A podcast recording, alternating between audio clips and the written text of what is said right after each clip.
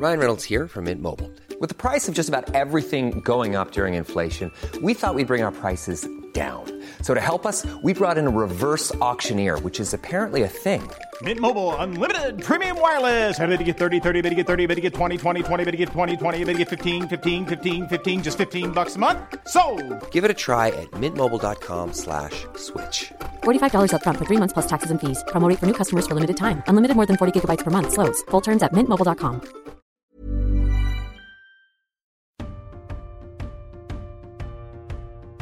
Bonjour à toutes et à tous, c'est la trêve tennistique. Je suis ravi de vous retrouver pour de nouveaux épisodes de Deep Talk, émission dans laquelle je débat avec des acteurs de la discipline sur des thèmes d'actualité autour de notre sport. Vous pouvez écouter l'émission en intégralité sur toutes les plateformes de podcast et sur sport.fr. Si vous aimez, n'hésitez pas à vous abonner, à liker, à mettre un maximum d'étoiles et laisser des commentaires. Aujourd'hui, j'ai le plaisir de mettre à l'honneur le domaine de la préparation physique. Et pour parler de la préparation physique, un, un acteur incontournable dans ce, dans ce, secteur, Xavier Moreau. Salut Xav, comment vas-tu? Je vais bien. Salut Arnaud, bonjour à tous. Écoute, merci, un grand merci déjà de répondre positivement à mon invitation. Écoute, je suis ravi parce qu'on n'en parle pas beaucoup de la prépa physique et ces dernières années, j'ai le sentiment, et je crois qu'il est partagé par beaucoup d'autres, que la prépa physique a pris quand même une dimension très importante dans dans tous les sports, mais dans le tennis, on va parler vraiment de tennis. Toi, es, je vais revenir d'ailleurs très rapidement peut-être sur ton CV pour ceux qui ne savent pas, mais euh, alors, on ne va pas tout énumérer parce que la liste est très longue, mais euh, tu t'es occupé euh, d'Amélie Mauresmo, de Tsonga, tu as été responsable à la Fédé de la, à la, prépa physique, tu étais en Fed Cup Coupe Davis. Bon, tu as, balayé dans le monde du tennis, en tout cas, tous les plus gros postes qu'on qu peut avoir. Euh, mais finalement, toi, tu, tu, viens, pour revenir sur toi, ton parcours, c'est quoi avant d'arriver à la Fédé de tennis et dans le tennis? Pour bah, qu'on te connaisse un peu, pour qu'on te connaisse un petit peu mieux. Au, au départ, j'étais euh, enseignant en éducation physique et sportive, voilà, en établissement euh, scolaire. Et en parallèle de cette activité, j'entraînais en club régulièrement dans le domaine de la préparation physique très tôt, parce que je viens de l'athlé et de la boxe. Et au départ, au tout début, la préparation physique euh, était essentiellement faite par des, athlètes, donc des coureurs de 1500 mètres, des lanceurs de poids, etc. L'athlète était considéré comme la discipline fondamentale, donc, euh, et euh, qui derrière servait la préparation dans tous les sports. Bon, ça a bien évolué depuis. Hein. Ouais, c'est ça. Et, euh, et, en parallèle, donc, euh, quand j'entraînais en club, ben, j'ai eu un jour la chance euh, qu'un certain Nick Bolitieri vienne s'installer à Plaisir dans les Yvelines. Voilà, à l'époque, il a monté une académie dans un club dans lequel je travaillais. Et en fait, je me suis retrouvé immergé dans le tennis de haut niveau puisque j'allais régulièrement à Bradenton en Floride pendant cette année. À l'époque où euh, Iva Maioli avait 17 ans, Ingis avait 11 ans, euh, Tomia 16 ans. Il y avait Medvedev, Arias, Courir, Sampras, Rio, Agassi. Donc, euh, je me suis retrouvé vraiment plongé dans le tennis professionnel et, j'ai vu comment aux États-Unis ils abordaient l'entraînement et notamment celui de l'entraînement physique et ça a été ma, première révolution. Et puis ensuite, ma, les aventures ont continué. Euh, c'est comme ça, c'est comme ça que tu as, dé... enfin, c'est comme ça que tu as découvert en fait vraiment, euh, enfin que tu as mis ouais. un pied en tout cas dans le tennis. Tout à fait. Le pied dans le tennis, je l'ai mis vraiment à, à Bradenton. D'accord. Et, et, tu t'es occupé là de tous les noms que tu viens de citer un petit peu? Non, pas du non. tout. Pas du tout. J'emmenais de jeunes espoirs français okay. à l'académie. Voilà, et donc je vivais au niveau de l'académie. Euh, alors après, j'ai beaucoup de partage, beaucoup d'échanges. Voilà, exactement, beaucoup d'échanges avec des entraîneurs étrangers. Et ça m'a beaucoup appris, euh, bah, je dirais même la principale chose que ça m'a appris, c'est la vision positive qu'ils avaient de l'entraînement, à savoir que leur regard se portait beaucoup plus sur les points forts des gens qu'ils entraînaient que sur les choses à corriger. Et ça a été mon fil conducteur euh, après dans, tous mes, mes fonctionnements. Euh, en gros, on ne gagne pas en améliorant les points faibles. Alors, pour faire simple, mais ça ne veut pas dire qu'il ne faut pas chercher à les minimiser, mais on gagne plutôt en, en, appuyant très fort sur les points forts des gars. D'accord. Et ça, c'est marrant que tu dis ça. Donc, dans la prépa physique aussi, parce qu'on sait que dans le tennis, c'est quand même un leitmotiv et, c'est de plus en plus connu enfin, dans l'état d'esprit un peu américain. Et prépa physique aussi, c'est marrant que tu dises ça. La prépa physique également, euh, pour deux raisons. Bon, bah, la, première, c'est une raison de performance immédiate. Et puis, euh, je dirais, la deuxième, elle est aussi psychologique. C'est-à-dire que bien souvent, en focalisant sur un point faible, on, tire vers le bas euh, la personne, alors que lorsqu'on bosse sur les points forts et que l'on crée des exercices pour améliorer les points entre guillemets faibles sans que la personne s'en rende compte, eh ben, le niveau de confiance, et Dieu sait s'il en faut aujourd'hui, euh, vu l'adversité dans le sport de haut niveau, ben, c'est, je dirais, beaucoup plus facile. D'accord, donc tu fais ces sept années, et ensuite Écoute, ensuite, euh, je reviens en, France, j'ai mon professorat de sport, et je suis assez rapidement nommé à l'université de Paris-Jussieu, qui est une université euh, scientifique, et j'ai une fonction là de responsable de la préparation physique à la compétition, tous sports confondus, dont le tennis. cette expérience-là me montre à quel point il est important à un moment donné d'avoir des données objectives lorsqu'on travaille. Donc ça m'oriente sur toutes les notions d'évaluation. Et euh, un de mes formateurs de l'époque me dit, tu sais, euh, dans la complexité, il n'y a pas de courant favorable à celui qui ne sait où il va, un peu comme les marins tu as besoin d'avoir des, informations objectives parce qu'il y a pas mal de choses, notamment dans le registre des émotions ou dans le sport, qui sont difficiles à quantifier. Mais dans ton domaine, la préparation physique, tu as un avantage, c'est que tu peux quantifier les réalisations et les progrès. Et donc là, je m'intéresse énormément à l'apport que les données scientifiques euh, peuvent avoir pour les entraîneurs et comment elles peuvent leur servir d'aide à la décision. Quand je suis à Jussieu, j'entraîne euh, à ce moment-là euh, au stade Jean Bouin, puisque c'est une des antennes de l'université de Jussieu. Et là, je croise régulièrement un entraîneur physique de la Fédération française de tennis, qui s'appelait Frédéric Roche à l'époque.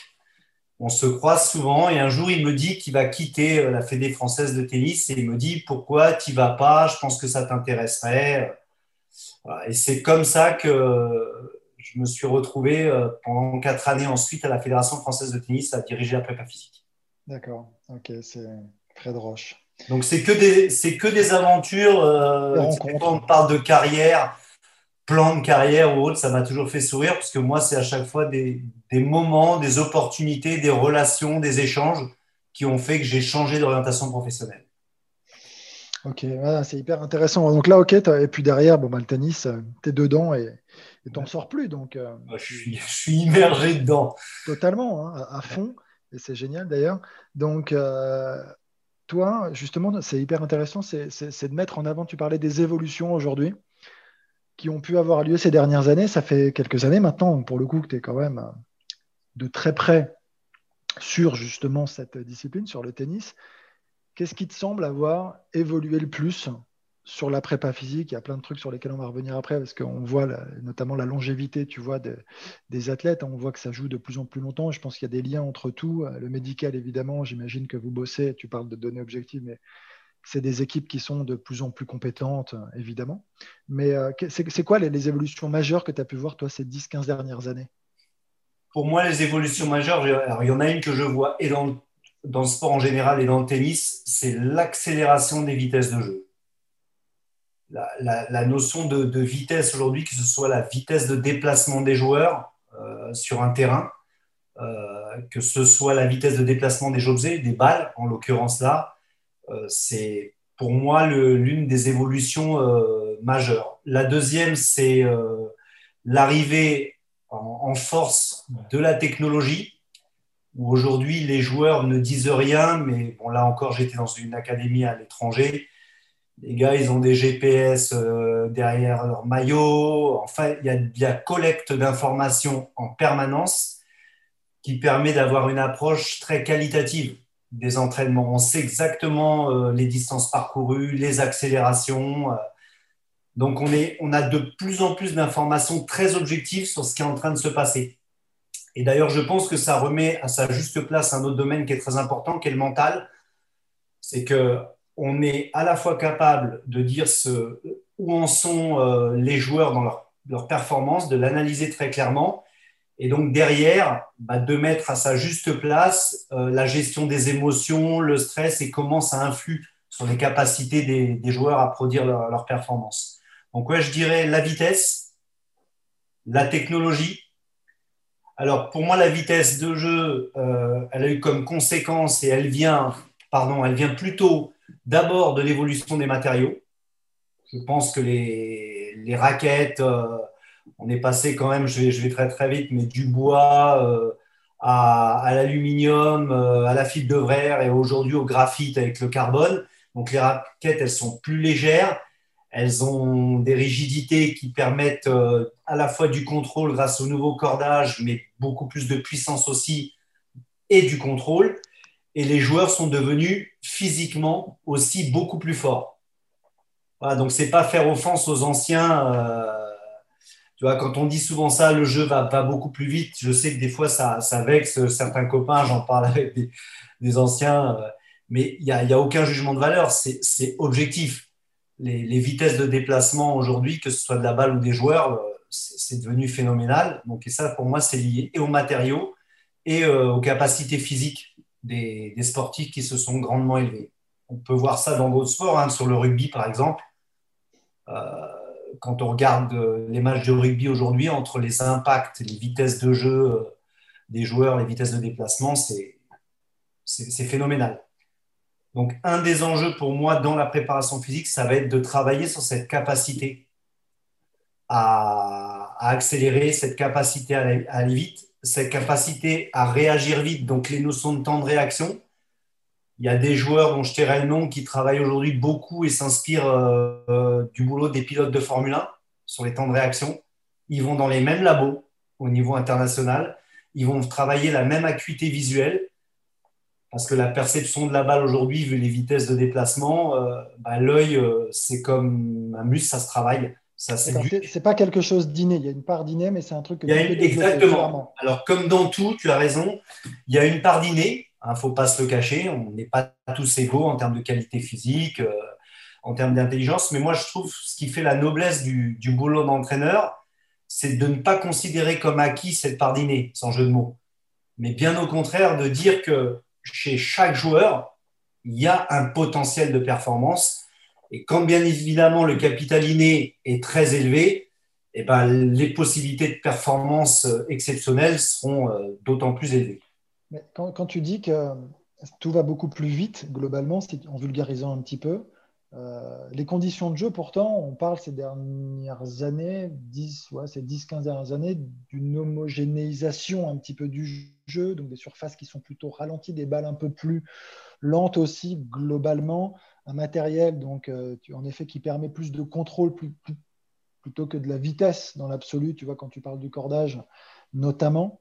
Euh, mais c'est justement un peu pour. Euh, est-ce que ça vient Il n'y a aucun paradoxe, hein, c'est peut-être justement en lien avec ce que tu avances. Il faut aller plus vite parce que justement les, les conditions de jeu sont peut-être plus longues, j'en sais rien. Est-ce que ça va, ça va te plaire ou pas?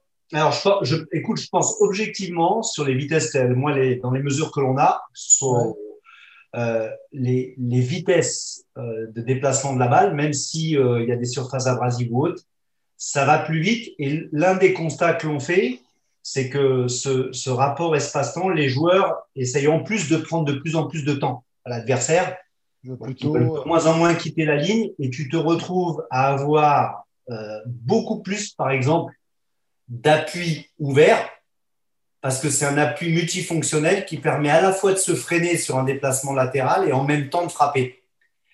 Et nous, par exemple, en prépa physique, ce, genre d'appui-là, qui devient plus fréquent, tout comme les glissades des joueurs sur dur. Moi, j'en parlais avec des équipementiers. On a des joueurs qui arrivent à pleine vitesse et qui doivent se freiner sur un appui. Bon, ben, tous ces, appuis qui, qui doivent devenir très brefs pour répondre très vite aux vitesses de jeu, ils ont comme conséquence d'être beaucoup plus exigeants musculairement parce que pour pouvoir se freiner sur un appui, ça signifie des niveaux de force au moment de l'impact au sol qui sont très très élevés. Je te donne un ordre d'idée.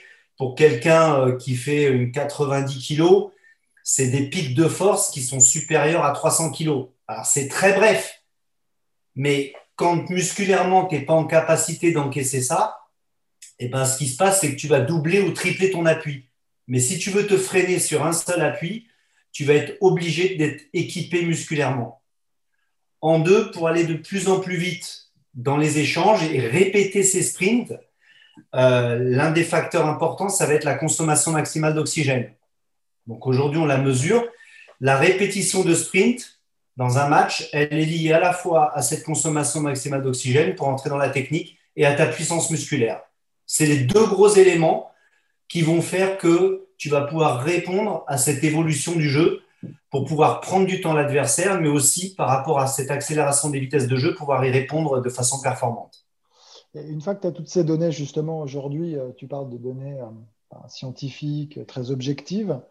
Euh, est-ce que tu as, et toi-même dans ta manière de travailler, tu as évolué, enfin, j'imagine un petit peu, ces 10-15 dernières années par rapport à ce que tu faisais, dans le sens où avec ces données, tu travailles principalement sur le terrain, la prépa physique, ou en dehors, tu peux aussi la travailler euh, de manière enfin, justement euh, efficace pour le tennis Alors écoute, les deux, j'allais dire les deux, les deux Arnaud, en fait, ça, pour moi, ça dépend du, du temps de formation. Sur un joueur professionnel aujourd'hui, je le travaille essentiellement sur le terrain maintenant. J'ai évolué, donc, je fais dans ce que on appelle dans notre jargon, je fais beaucoup de préparation physique intégrée. Euh, pourquoi? Parce que vu la lourdeur du calendrier de compétition et vu les durées dont on dispose pour pouvoir répondre à du développement de qualité physique, euh, j'aurais pas le temps de dire, écoute, il faut pas qu'il soit là en, trop sur le terrain parce que moi j'aurais besoin de l'avoir euh, pour lui développer telle ou telle qualité. Donc, je travaille beaucoup plus on va dire de façon spécifique. Et pour moi, il n'y a pas plus spécifique que de le faire sur le terrain. Je vais prendre un exemple. La consommation maximale d'oxygène aujourd'hui, ben, je vais plutôt la développer euh, en calibrant des entraînements avec l'entraîneur tennis, qui dans un premier temps fait sa séance comme il en a envie, et à un moment donné, au milieu, on va injecter une forme de travail que je vais calibrer, sur laquelle je vais prendre des données cardiaques, des données de vitesse de déplacement, qui vont me permettre de travailler spécifiquement ce que je veux bosser avec le joueur. Donc, tu veux dire que tu travailles de plus en plus avec euh, l'entraîneur tennis ah, c'est, bah, Aujourd'hui, je pense que. Alors, ça, pour le coup, c'est une certitude. Euh, le préparateur physique et la préparation physique, c'est un moyen au service de l'entraîneur tennis. Pour moi, le chef d'orchestre, c'est l'entraîneur tennis. Et je suis, moi, incapable de travailler si je n'ai pas une feuille de route de la part de l'entraîneur tennis qui me dit ben, globalement, avec mon joueur, la base de jeu, voilà ce qu'elle est, voilà ce vers quoi on a envie de s'orienter. Donc là, moi, ce que je fais, c'est que j'analyse le profil physique du joueur, je le montre à l'entraîneur et je lui dis, écoute, voilà, ses points forts, c'est ça, les voies d'amélioration, c'est ça. La base de jeu que tu veux mettre en place, elle fait appel à telle et telle qualité physique. Pour l'instant, elles sont là, ou alors elles ne sont pas toutes là. Voilà, qu'est-ce qu'on fait? Comment on oriente le travail? Et pour moi, c'est un boulot d'équipe. Tu parlais du médical aujourd'hui tu parlais des kinés. Euh, je dirais, pour les joueurs professionnels, aujourd'hui, l'organisation ressemble énormément à la Formule 1. C'est-à-dire que c'est un travail d'équipe au service du joueur. Alors, avantage, c'est que tu as beaucoup de compétences autour du joueur. Inconvénient, c'est qu'il y a beaucoup d'informations qui circulent, donc il faut à un moment donné cadrer ça. À mon avis, celui qui doit le cadrer, c'est le coach tennis parce que c'est lui qui en plus est en dernier euh, rempart avant que le joueur rentre sur le terrain. Voilà, donc il y a une organisation à trouver autour de, l'ensemble de ces acteurs, mais le travail d'équipe pour moi est devenu euh, indispensable.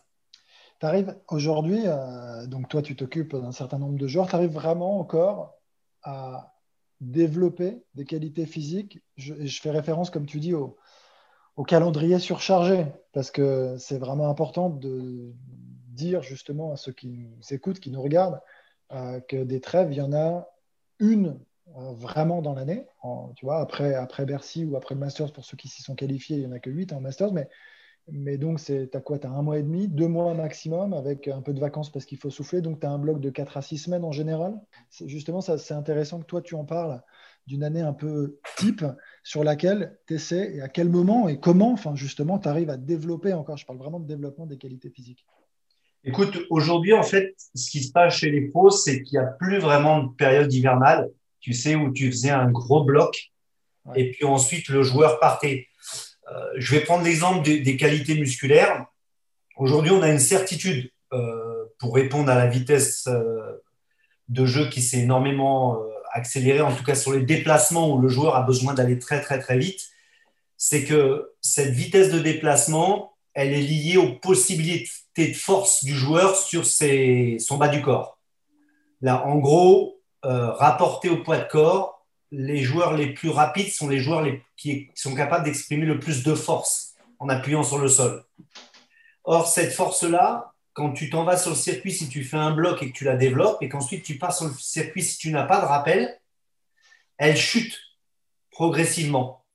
Donc, de tournoi en tournoi, je dirais les possibilités de vitesse de déplacement du joueur se limitent insidieusement. Donc, l'une des règles d'or maintenant, c'est que même en tournoi, les joueurs continuent de s'entraîner au niveau des qualités. Alors, sur des volumes qui sont beaucoup plus faibles, bien évidemment, puisqu'ils doivent rester disponibles pour matcher, donc il ne faut pas que ça leur entame leur fraîcheur physique, mais ça peut être un quart d'heure, 20 minutes d'effort, mais sur des intensités qui sont extrêmement élevées. Et d'où la nécessité d'avoir des données fiables sur le joueur parce que moi, mettre, euh, je vais prendre un exemple sur euh, euh, un soulevé de barre hexagonale, mettre 200 kilos à un joueur, ben, il y a, sincèrement, il y a 20 ans, je ne l'aurais jamais fait. Aujourd'hui, quand je sais ce que va représenter cette charge par rapport à ses possibilités maximales et je sais que je suis dans le vrai, j'ai moins de problèmes pour lui faire ce que tu as appelé, avec des gros guillemets, hein, parce que quand on dit piqûre de rappel, tu vois à quoi ça me fait penser, mais euh, quand on fait ce rappel de qualité, euh, eh ben, aujourd'hui, on est, on est en capacité de le faire. Alors, je peux te donner un exemple hein, pour Amélie, tu même si ça date. Euh, lors de sa finale au Masters contre Marie, le matin, elle avait besoin d'un exercice pour travailler sa vitesse de déplacement et qui lui servait d'échauffement. Elle a soulevé, maintenant il y a prescription, elle a soulevé, elle, elle s'entraînait sur une presse horizontale elle a fait deux répétitions deux fois à plus de 200 kilos sur une jambe, enchaînées par deux petits sprints de 10 mètres.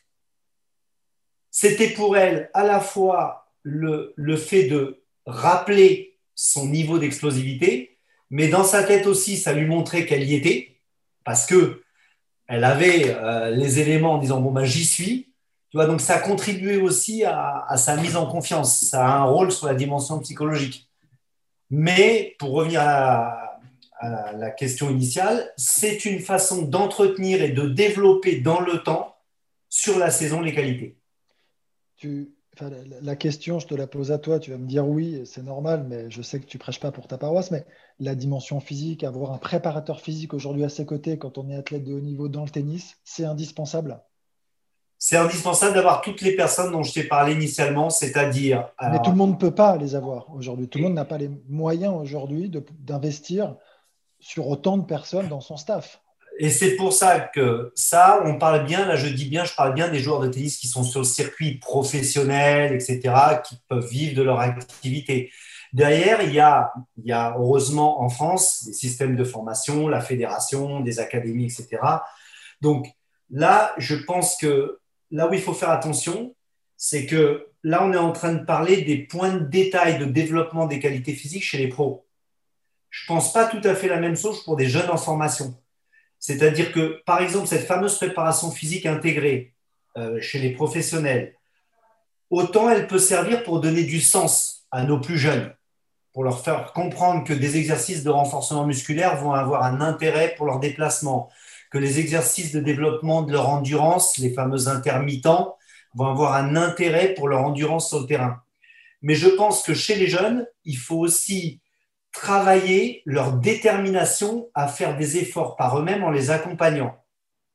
Donc, Euh, en gros, les étirements chez les pros, il y a des kinés qui leur font, etc. Ils sont sur une table, ils ont besoin de souffler par rapport à tout ce qu'ils font. Chez des jeunes, je considère qu'un jeune qui a bien été éduqué ou autre, il est en capacité d'aller faire ses étirements tout seul dans une salle. Donc on n'est pas.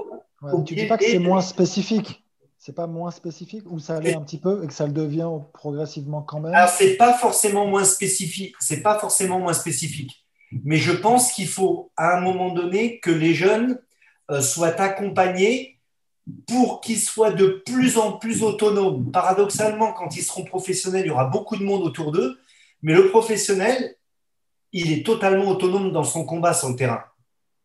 Ah, il, a, il, il développe déjà à un moment donné une énergie astronomique chez nos plus jeunes, il faut les former à ça. Comment aujourd'hui, euh, donc, donc là on est sur euh, deux populations un peu différentes, hein, c'est ce qu'on dit. Et euh, donc tu, tu, peux aussi partager un, un préparateur physique, hein, et c'est ce que font j'imagine certains pour pouvoir bah, bénéficier d'un suivi quand même régulier. Euh, toi, tu l'as fait d'ailleurs à distance aussi avec certains Je continue joueurs. de le faire. Oui, on peut travailler à distance. Oui, c'est délicat quand on travaille avec plusieurs joueurs parce qu'il y a un système de concurrence, surtout quand les joueurs sont proches en classement. Moi, je l'ai vécu au premier chef, puisqu'à l'époque, euh, Marie, Pierce et Amélie s'entraînaient ensemble. Et à la finale du Masters, ben, je me suis retrouvé à aller dans la niche en haut des tribunes. Ben, parce que entraînant les deux, euh, je pouvais ni être dans le box de l'une, ni être dans le box de l'autre.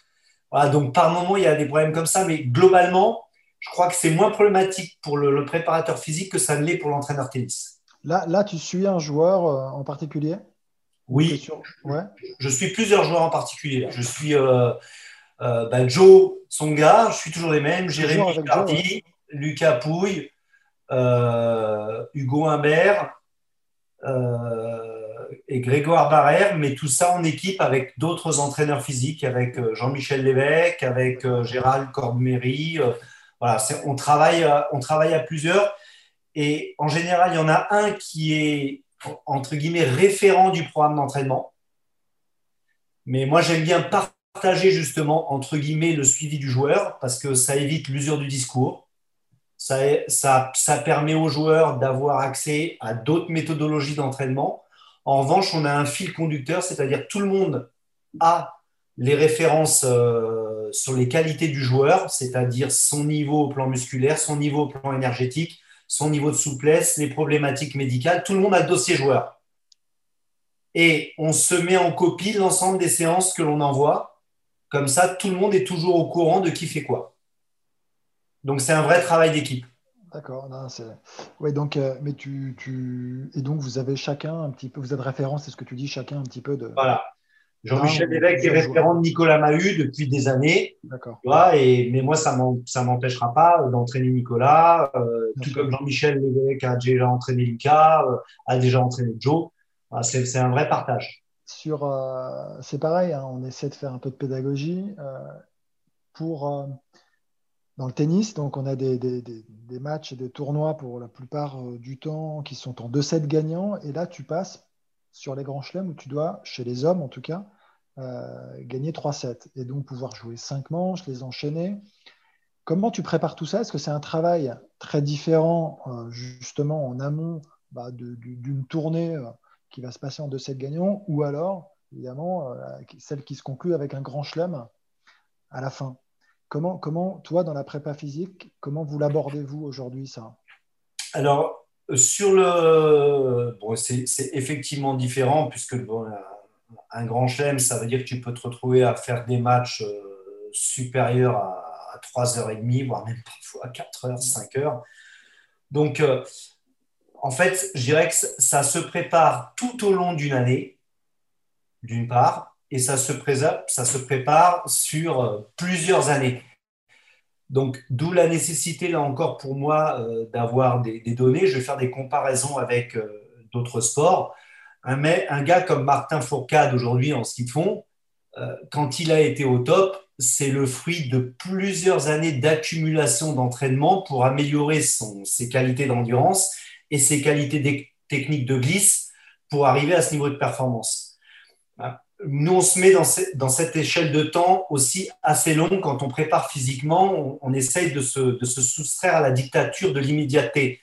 Vraiment, on s'inscrit sur le très très long terme en se disant aujourd'hui, qu'est-ce qu'il faut comme qualité physique pour pouvoir se cogner euh, trois ou quatre matchs potentiellement de quatre ou cinq heures voilà, contre, des, contre des joueurs forts. Moi, pour moi, le premier élément, ce n'est pas un élément physique, ça va être un élément technique. Et d'où pour moi le rôle essentiel de l'entraîneur tennis, c'est que on dépense d'autant moins d'énergie qu'on est propre techniquement. Et on se blesse d'autant moins que l'on est propre techniquement. Et, je pense qu'il faut vraiment replacer la notion technique, et je mets derrière technique la technique de déplacement, les techniques de frappe, etc. Donc la formation de nos jeunes à cette dimension-là. Pour moi, ce qui est, la prépa physique, elle n'est pas prioritaire dans ces moments-là. Ce qui est prioritaire, c'est de construire le bagage technique et ce qui va avec le bagage tactique, donc la relation à l'entraîneur sur la façon d'aborder tactiquement euh, les matchs, pour qu'ensuite le moteur qui va être mis derrière soit, soit utile. Mais mettre du moteur sur, alors même qu'il n'y a pas ces fondations-là, je pense pour moi que c'est un axe euh, qui n'est pas bon.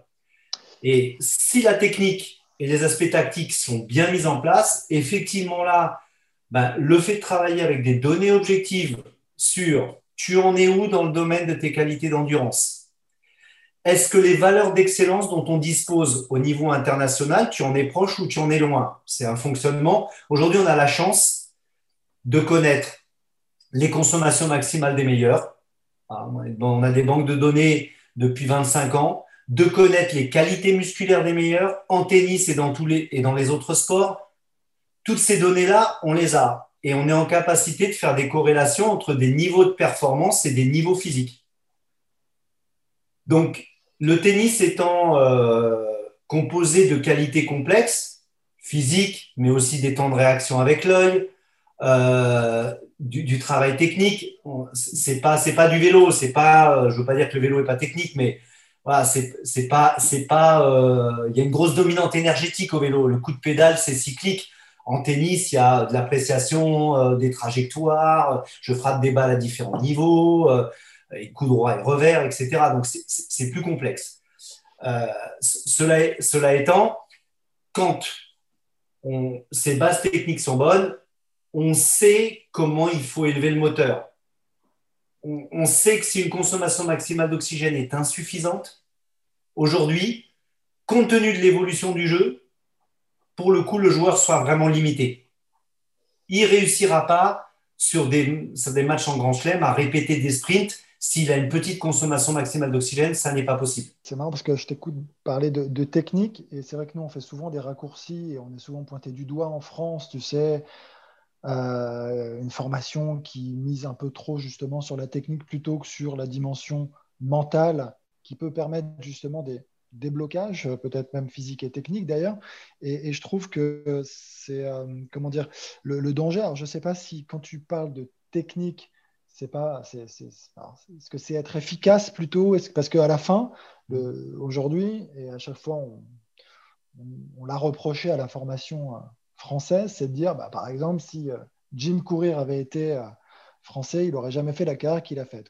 Tu, vois ce que je veux dire? Alors ah, derrière, alors je vais préciser ma, pensée. Quand je dis technique, attention, c'est pas la beauté gestuelle, euh, c'est pas du tout ça. Hein. Derrière, technique, et là pour le coup, je reviens à, mon passage à Bradenton, c'est-à-dire, pour moi, c'est des fondamentaux techniques. Là-bas, par exemple, ils portent ils accordent énormément d'attention à la qualité du jeu de jambes. À la qualité du jeu de jambes, le tennis, c'est un sport de déplacement pour, pour pouvoir ensuite frapper une balle. Et leur argument, c'est un argument qui paraît très logique. Si tu n'es pas bien placé, tu as beau avoir une bonne main, euh, c'est un sport de précision, tu auras du mal à être efficace. Donc, quand je parle de technique, c'est vraiment une qualité d'abord de jeu de jambes. Ça, c'est le premier point. Et derrière, là, à Bradenton, il parlait très peu de la main ou de la, ou de la gestuelle. Il parlait beaucoup des intentions. Donc, il ne parle pas d'un modèle technique dans lequel tu dois mettre tous les joueurs. Il parle d'une efficacité technique. Comme tu disais, courir, euh, il a fait du baseball il avait une préparation. Quand on regarde aujourd'hui jouer Danili Medvedev, euh, je suis pas sûr qu'il y ait beaucoup d'entraîneurs qui puissent apprendre à frapper la balle comme lui la frappe. En revanche, sur les fondamentaux techniques, la qualité de son jeu de jambes, d'être en appui au moment de la frappe, d'être tout le temps derrière la balle, etc., etc., ces fondamentaux-là, et que les entraîneurs tennis connaissent encore mieux que nous, ceux-là, ils sont respectés. Et, c'est de ça que je, je parle. C'est-à-dire ça ne sert à rien d'améliorer des qualités de force musculaire de quelqu'un si systématiquement, dans l'organisation technique de son jeu de jambes, il n'y est pas du tout. Voilà un peu le. Ouais, bien sûr, non, non, mais je comprends. C'est pour ça que je voulais, tu vois, qu'on précise un peu les choses parce qu'on a tendance à, caricaturer, enfin, je trouve un petit peu, tu sais, sur la technique. Bien sûr. Pense que c'est plus efficacité en effet. Euh, et sur, la partie, tu vois, aujourd'hui, euh, quand tu mets euh, tout ça en place, j'ai l'impression aussi que finalement, ton rôle et le rôle de la prépa physique dans, dans, la, dans la tête d'un athlète joue énormément sur la dimension mentale, en fait. C'est-à-dire qu'aujourd'hui, je ne sais pas ce que tu en penses, mais c'est intimement lié.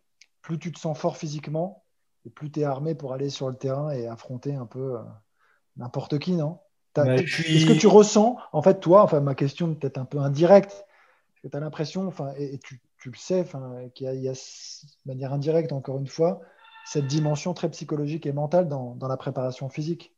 Il y a cette, il y a cette dimension euh, psychologique et mentale tout à fait qui est même euh, exprimée par les joueurs. Ils te le disent, quand ils ont fait une préparation dans laquelle ils ont eu à faire des efforts très durs, qui les a obligés à s'employer, et qu'en plus, ils ont objectivement les données comme quoi ils ont progressé, ils se sentent plus forts pour aller derrière jouer, et, j'allais dire jouer, le tennis aujourd'hui, c'est un jeu, mais c'est un sport de combat.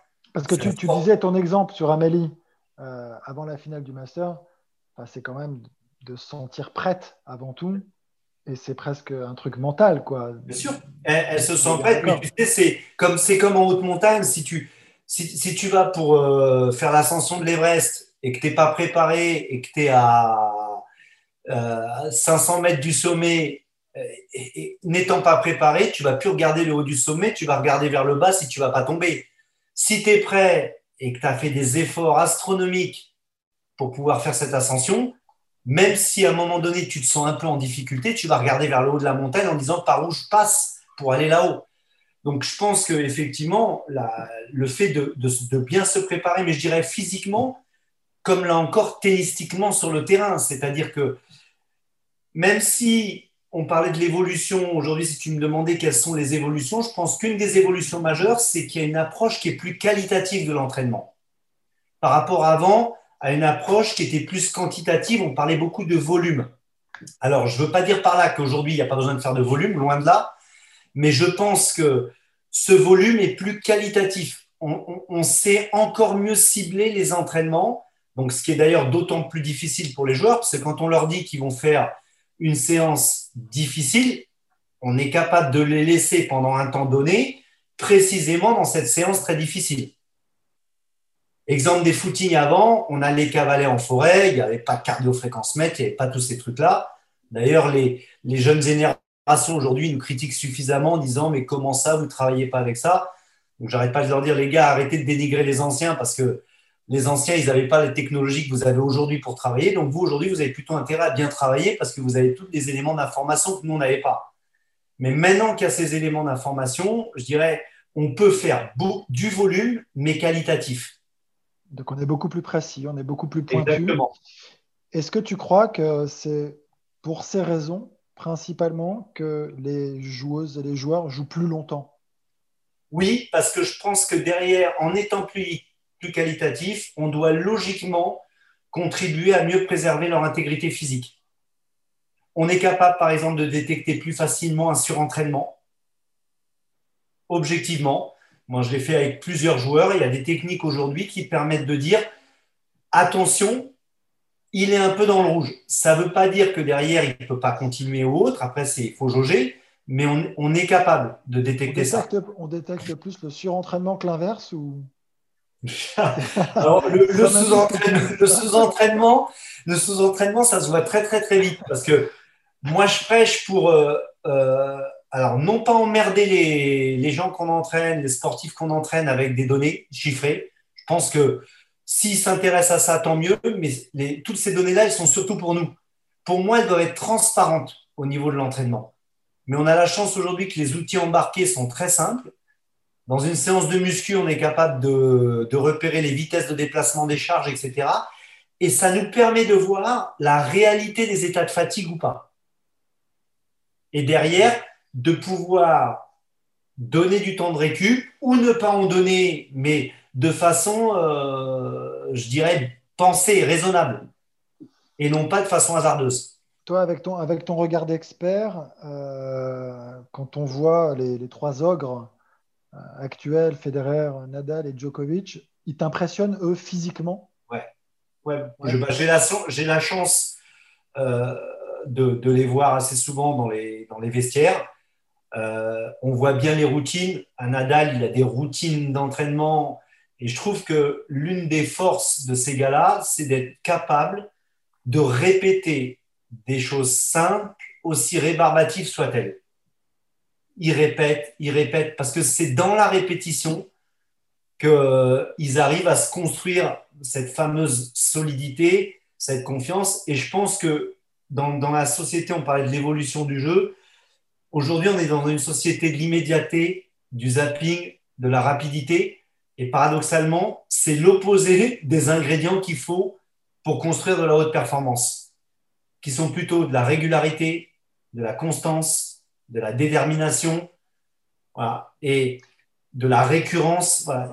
Mais, et par exemple, euh, enfin, des, trois, on met souvent en avant les qualités physiques de Djokovic et surtout de Nadal, parce que son engagement, surtout. Euh, mais Federer, on en parle un peu moins parce que c'est plus délié, c'est plus fluide, plus élégant, plus aérien, tout, ce, enfin, presque. Alors, si je dis talentueux, je vais me faire taper dessus parce que euh, on ne sait pas où, on met ce mot et quelle définition on en fait, peu importe. Mais c'est en tout cas comme ça que le grand public le voit. Je crois que là, je ne me trompe pas. Toi, quand tu vois et que tu regardes Federer physiquement, c'est aussi impressionnant? Ouais, bah c'est.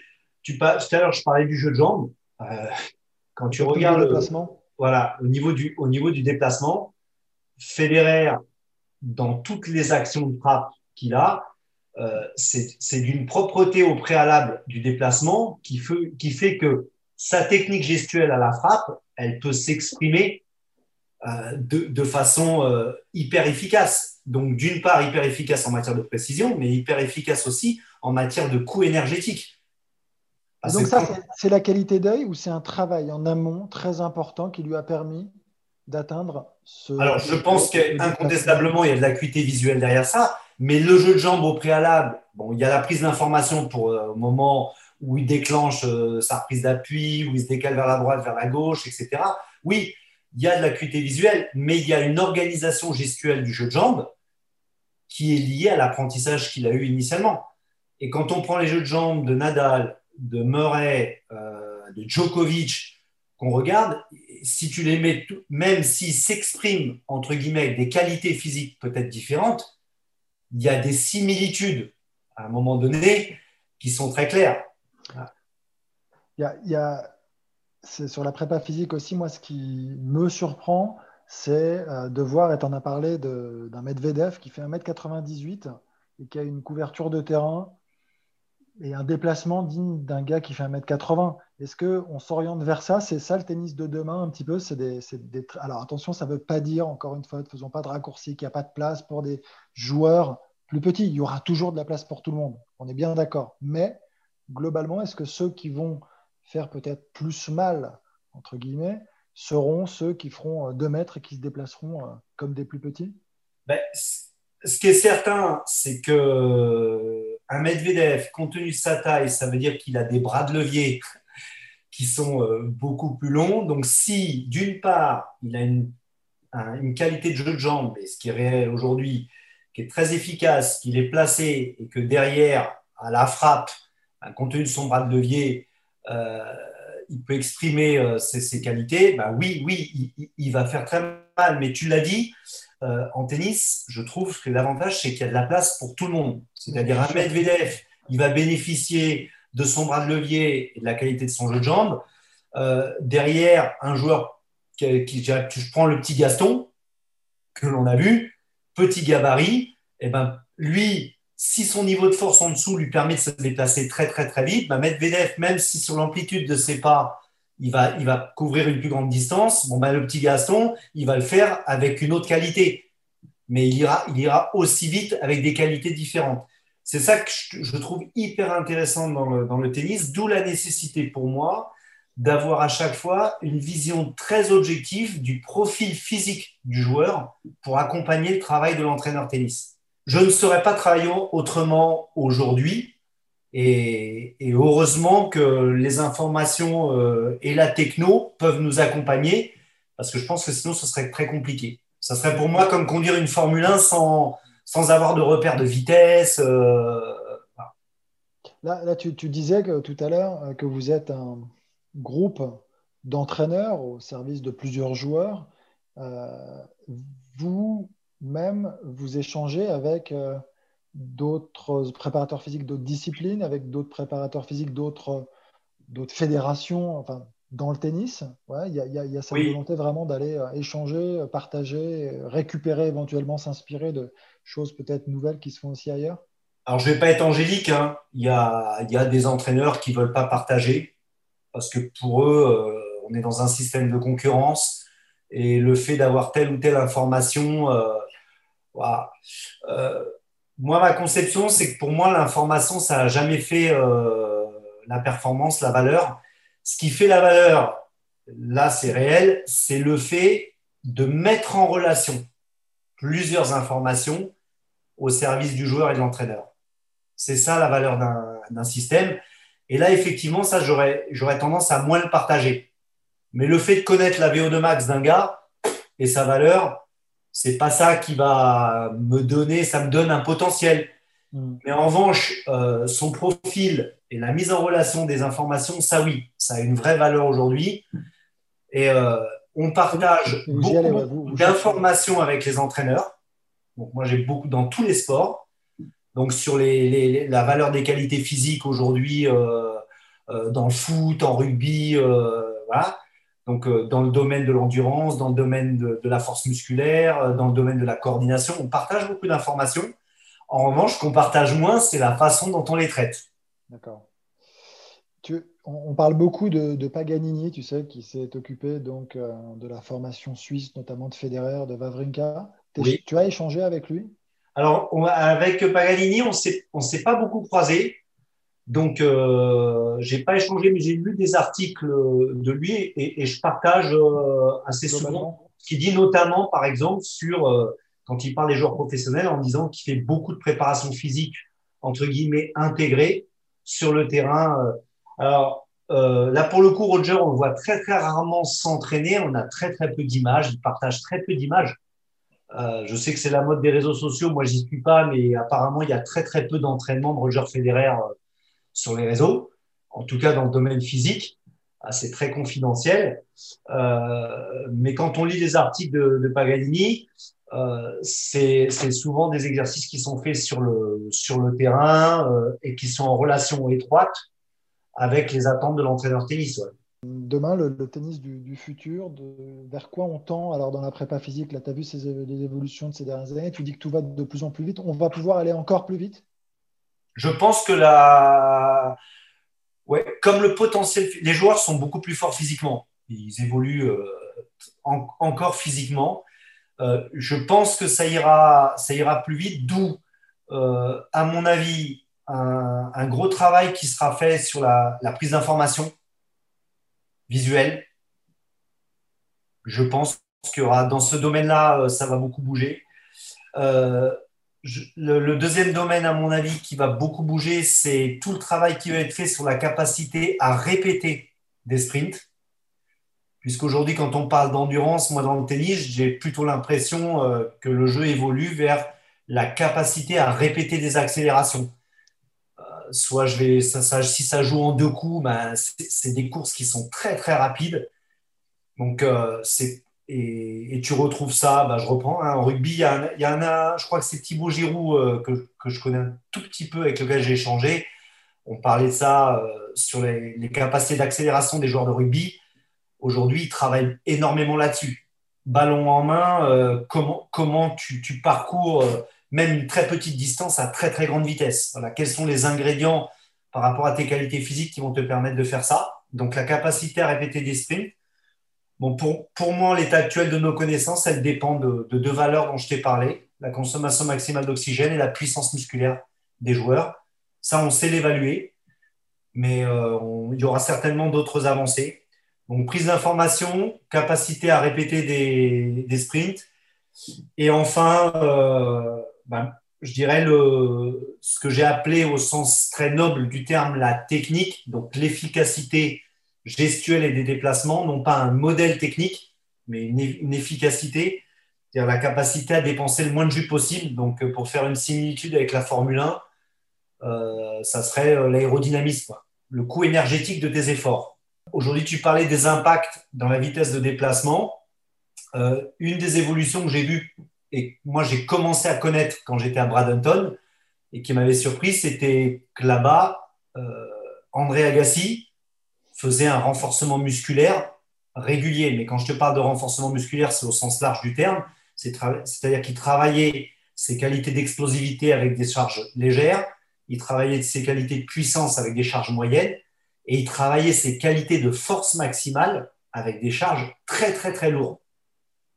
Et j'avais été surpris parce qu'à l'époque, en France, euh, la musculation était considérée comme nocive pour le tennis. Alors pour le haut du corps, je t'en parle pas, on me disait que ça nuisait à l'efficacité du geste, à la fluidité. Et, là, je me suis rendu compte qu'il y avait un décalage. Donc je me suis vraiment renseigné. Aujourd'hui, quand on est sur le circuit, les joueurs râlent quand il n'y a pas de salle de renforcement musculaire parce que la musculation est devenue un élément incontournable pour prévenir les blessures. Hmm. Quelqu'un de fort, notamment sur le bas du corps, et sur le haut du corps au niveau de l'épaule, du coude, etc. Et quelqu'un qui est d'abord protégé. La musculation, elle sert d'abord à protéger, à condition que les charges utilisées soient adaptées à la personne. Mais on n'en a pas parlé, mais la, prépa physique, on a parlé beaucoup de développement, mais on est bien d'accord, c'est beaucoup de prévention aussi. Beaucoup de prévention. C'est, je dirais même, musculation pour moi, c'est d'abord prévention, avec un travail en étroite relation avec les kinés. Et la musculation, dans un deuxième temps, elle va conditionner la performance, elle va conditionner la qualité du déplacement, elle va donner les moyens physiques pour que le déplacement aille vite, et elle va conditionner la qualité de frappe. Ça veut dire que ça ne veut pas dire que les joueurs vont taper toute leur force parce qu'ils sont plus costauds, mais ça veut dire qu'ils ont un réservoir de force qui leur permet d'exprimer cette force à différentes vitesses en fonction de leurs décisions tactiques. Sur la hum, dimension de la récupération, c'est plutôt euh, là le service médical ou vous êtes aussi euh, partie prenante on est étroitement associés. Donc, dans la, dans la récupération, il y a les aspects très techno aujourd'hui avec l'utilisation du froid. Euh, il y a beaucoup de joueurs. Euh, Ça se fait de plus en plus, vraiment? Ouais, beaucoup plus, de plus en plus. Sur les, grosses structures de haut niveau aujourd'hui se dotent euh, de la cryothérapie, se dotent des boots qui permettent de faire le froid. Le froid est un, est un très grand anti-inflammatoire. Euh, les joueurs, euh, au niveau de la récupération, ont maintenant des bilans nutritionnels. Un Andy Murray, il a, il a un accompagnement nutritionnel, mais ultra sérieux derrière ses efforts. Voilà, il y a des choses qu'on connaît. On sait que dans la demi-heure qui suit l'effort, il faut refaire une partie de ses réserves énergétiques. Toutes ces règles commencent à être connues même dans le milieu amateur, et tant mieux. Mais euh, il n'y a plus rien qui je dirais, qui est laissé au hasard. Au hasard pour euh, finir, un sujet un peu tabou peut-être. Euh, d'après toi, on parle de, physique, de dépassement de soi, d'aller toujours plus loin. Tu vois où je veux en venir? Je vois, je te vois arriver. on, parlait, de piqûre de rappel. Euh, est-ce que tu crois qu'il y a la tentation aussi dans le tennis de prendre des produits dopants pour, pour être plus fort, pour être meilleur? Je pense, je pense qu'il peut y avoir la tentation. Et je pense que là, nous, en tant qu'entraîneurs, on a, on a un rôle essentiel à jouer. Le premier, c'est que après la vie d'un sportif euh, professionnel, après sa vie de sportif professionnel, il y a une vie d'homme. Et toucher à des produits comme ça, c'est hypothéquer fortement son après-carrière au niveau de sa santé. Donc ça, c'est le premier point. Et le deuxième, euh, je dirais qu'aujourd'hui, justement, l'approche qualitative des entraînements dans un sport comme le tennis permet, permet de donner le potentiel pour être performant. Parce que le tennis, là encore, c'est pas un sport énergétique. Si tu, je veux pas caricaturer, mais si on parle d'un sport purement énergétique, je, tu me vois arriver avec, avec le vélo ou des choses comme ça, bien évidemment, bien évidemment euh, on sait pourquoi il y a eu beaucoup de dopage dans ce sport-là, euh, qui a d'ailleurs terni bah, les progressions de gars qui n'ont jamais touché à ça, et c'est ça qui est dégueulasse. Mais cette tentation-là était forte parce que le sport s'y prête. Mais la performance et tennis, elle est plurifonctionnelle. On l'a dit, c'est pas parce que tu as une grosse VO2 que, que, tu vas gagner un grand chelem. Ça marche pas comme ça. Il y a trop de qualités imbriquées les unes aux autres pour pouvoir, euh, qui conditionnent cette performance. Donc, je dirais, l'avantage du tennis, c'est ça par rapport au dopage. Et euh, aujourd'hui, en plus, on a les moyens d'accompagner les gars pour qu'ils soient performants. En revanche, ça demande de la constance, de la détermination, de la répétition. Et c'est à ça qu'il faut former nos jeunes. Et c'est pas au, zapping. Euh, des fois, j'entends quelque chose qui est le mot ludique. Tu as dû entendre ça en, tant qu'entraîneur physique. Il faut faire des choses ludiques parce que tu comprends, là, il répète des efforts et c'est un peu rébarbatif. Mais ce qui est ludique, c'est de gagner. Ce qui est ludique, c'est de se préparer, pour être compétitif et pour gagner.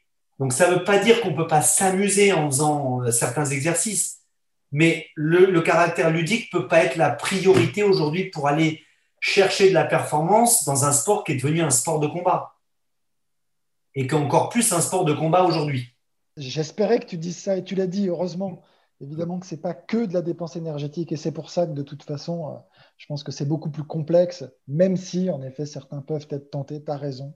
Euh, à la fin, il y en aura toujours très peu. On sera globalement, je crois, préservé pour cette raison. Je crois vraiment. Crois vraiment, tu l'as dit. Écoute, j'ai l'impression qu'on a fait le tour. Ça fait déjà plus presque une heure de parlotte. C'est eh pas ben, mal quand même. Hein. c'est passé, c'est, passé très vite. Ah, c'est passé très très vite. Écoute, merci euh, pour moi, merci pour tous ceux qui nous écoutent d'avoir vulgarisé surtout ton propos. Mmh. Euh, très précis. Euh, merci mille fois, Xavier. Euh, c'était vraiment chouette. Merci à toi. De t'avoir à mes côtés. Et eh bien voilà, Deep Talk, c'est déjà terminé. Un grand merci à Xavier Moreau pour cet entretien. N'hésitez pas à écouter l'émission en intégralité sur toutes les plateformes de podcast et sur eurosport.fr. À très bientôt. Ciao.